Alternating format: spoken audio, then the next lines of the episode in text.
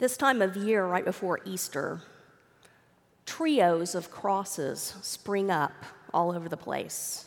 If you look carefully, you'll see them, they're everywhere. They're in the parking lots of businesses, they're in front of churches, they're out in the countryside. I even have a neighbor who put up a wreath for Easter on her door that features three crosses nestled on the inside. And I have to confess to you that I used to wonder why people bothered with the three. They're lovely, of course, but I thought, well, you know, one cross conveys basically the same message as three. But I've since changed my mind. One cross does not communicate the same message as three. One cross reminds us of the death and resurrection of Jesus Christ, to be sure. But three crosses remind us that prior to Jesus' death and resurrection, there was a conversation. And that conversation revealed something important about the very heart of God. But before we get to that conversation, I think it's important to remember how Jesus ended up on the cross in the first place. If I had to boil it down to one word, it would be power. Jesus threatened those in power. And we know that when folks hold power and it's threatened, they don't react well. People who have power like to keep it. And sometimes they push back so hard that their pushing back looks like the torture and murder of another human being. And that's what happened here. Jesus had been traveling the countryside, preaching, teaching, healing, and he had developed a following. Before long, the crowds were whispering to one another, perhaps he's the Messiah. They thought that he might be the one who would lead a military insurrection to get rid of the Romans and reestablish the throne of David. Of course, he was not a military leader, he was the peacemaking Son of God. But by the time he came into Jerusalem to celebrate the Passover, the rumors were rampant and the people were on fire. They lined the streets as he came in, waving palm branches, shouting, Hosanna, Hosanna, which means save us, save us. And they threw their cloaks out on the road. It was like he was the head of his own parade. And when the Romans and the religious elite got wind of this, well, they'd had enough. They conspired together to get rid of him. And everyone knew that the Romans' preferred way of getting rid of troublemakers was the cross. It worked well for them. It was a deterrent, you know, in case anybody else got a crazy idea about pushing back against their power. Because you see, in the hands of the Romans, the cross was not just a bloody tool of execution. It was also a very public affair. Well, Jesus, he, he felt all this coming. He, he sensed the cross before him. He knew the time was precious. So when he gathered with his disciples in an upper room to celebrate a last Passover feast, every word, every action was full of meaning. He washed the disciples' feet, setting the example for servanthood he departed from the ritual of the holy meal of Passover, surprising them by lifting the bread, breaking it, and saying, This is my body, which is given for you, and then lifting the cup and saying, This is my blood shed for you, and when you eat and you drink these things, do so in remembrance of me. And then he gave them a new commandment love one another as I have loved you. And he did all of this in the presence of Judas, one of the twelve, one of his closest friends, part of the inner circle, who would ultimately betray him to his death for a few pieces of silver. Well, then, it was off to the Garden of Gethsemane to pray. And Gethsemane means olive press. How ironic. Because in the hours to come, his life will be crushed out of him. Jesus takes Peter, James, and John with him to the garden to pray, and he says to them, Will you please stay awake with me in this time? But they don't. Even in that hour of need, those three men fall asleep leaving Jesus to go apart from them just a bit and fall onto the ground in agony. He was in emotional agony. He is sweating, the scripture tells us, as if he is sweating great drops of blood. And he cries out to God, Father, if it is possible, take this cup from me but not my will be done. Yours be done. And you see, friends, in that moment, his fate is sealed because Jesus has made the most fundamental choice human beings can ever make. He has to choose between being faithful and self preservation, and he chooses to be faithful. And then here is yet another ironic thing that in the hours that follow, all of his disciples, all of his friends will choose the other way.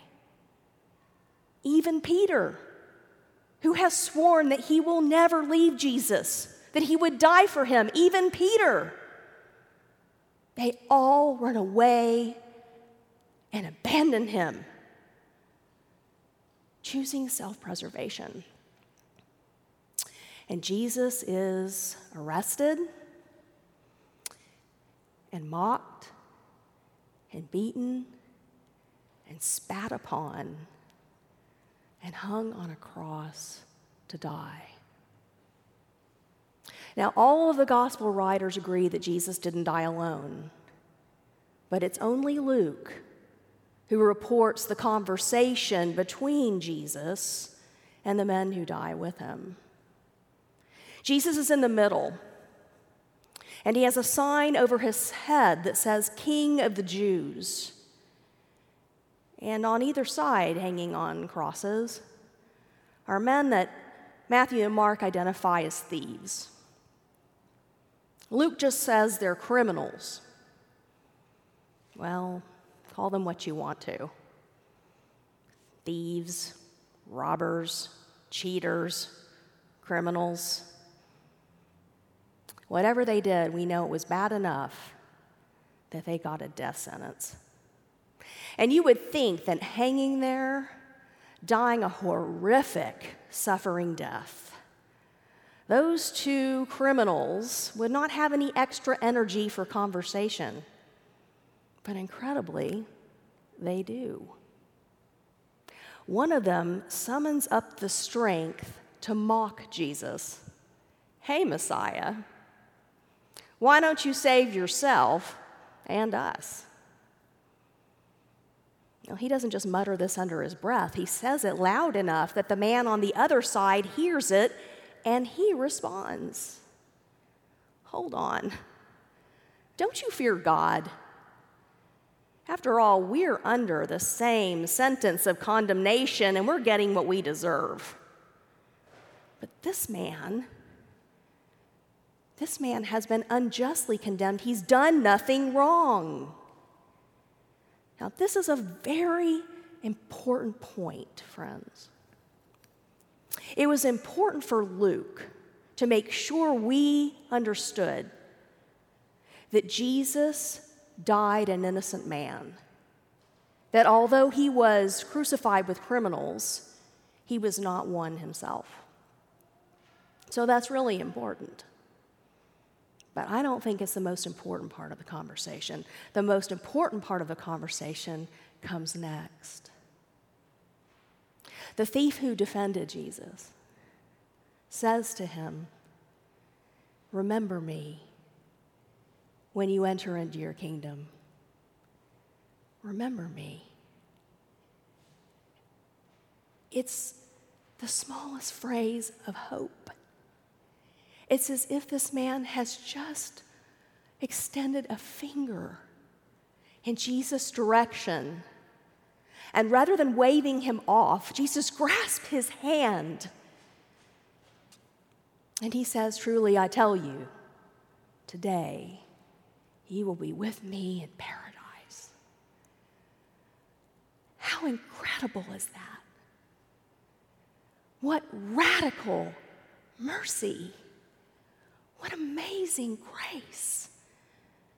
Dying on the cross as one of his last acts, Jesus forgives this thief next to him and opens up paradise to him, knowing full well that that man will never attend church or synagogue.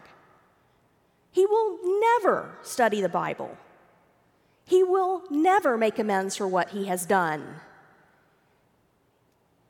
And yet he, he, he offers this grace that's not earned or deserved. Friends, did you notice the man doesn't even say he's sorry? He does not even say he's sorry. And yet, Jesus forgives and opens up paradise to him. Now, I got to tell you that when I point this out, there are some folks every year who get mad at me about this. I mean it. They get upset with me. That kind of mercy makes them uncomfortable. They will say, Well, what about accountability? What about accountability? Doesn't church attendance and decency and charity and generosity and goodwill, don't those things count? Don't they count for something? Well, of course they count. But, friends, we live lives that honor God in response to God's grace. You don't do good things, do faithful things because we believe those things are requirements we fulfill so that we will be given that amazing grace. And besides that, why do we distance ourselves so much from those thieves on the cross? Why do we do that? Sure, I would assume that no one sitting here this morning has been convicted of a crime by the state. But we have all betrayed Christ. We all sin. We have all done things that are wrong. We have all done things that are wrong, and we're not sorry for them. In fact, there's a little phrase that our society throws around about this. You probably have heard it sorry, not sorry. Heard that one? Sorry, not sorry. I caused you pain and anguish. Sorry, not sorry. I insulted you or categorized you or marginalized you. Sorry, not sorry. I know this is selfish, but sorry, not sorry. Shoot, friends. We do things we know are wrong, and we keep doing them. Even if we attend church every single Sunday, we still do things that hurt ourselves and others because we're human beings and we are very capable of messing things up. So thanks be to God for this radical mercy, this amazing grace. Do you see what a gift it is?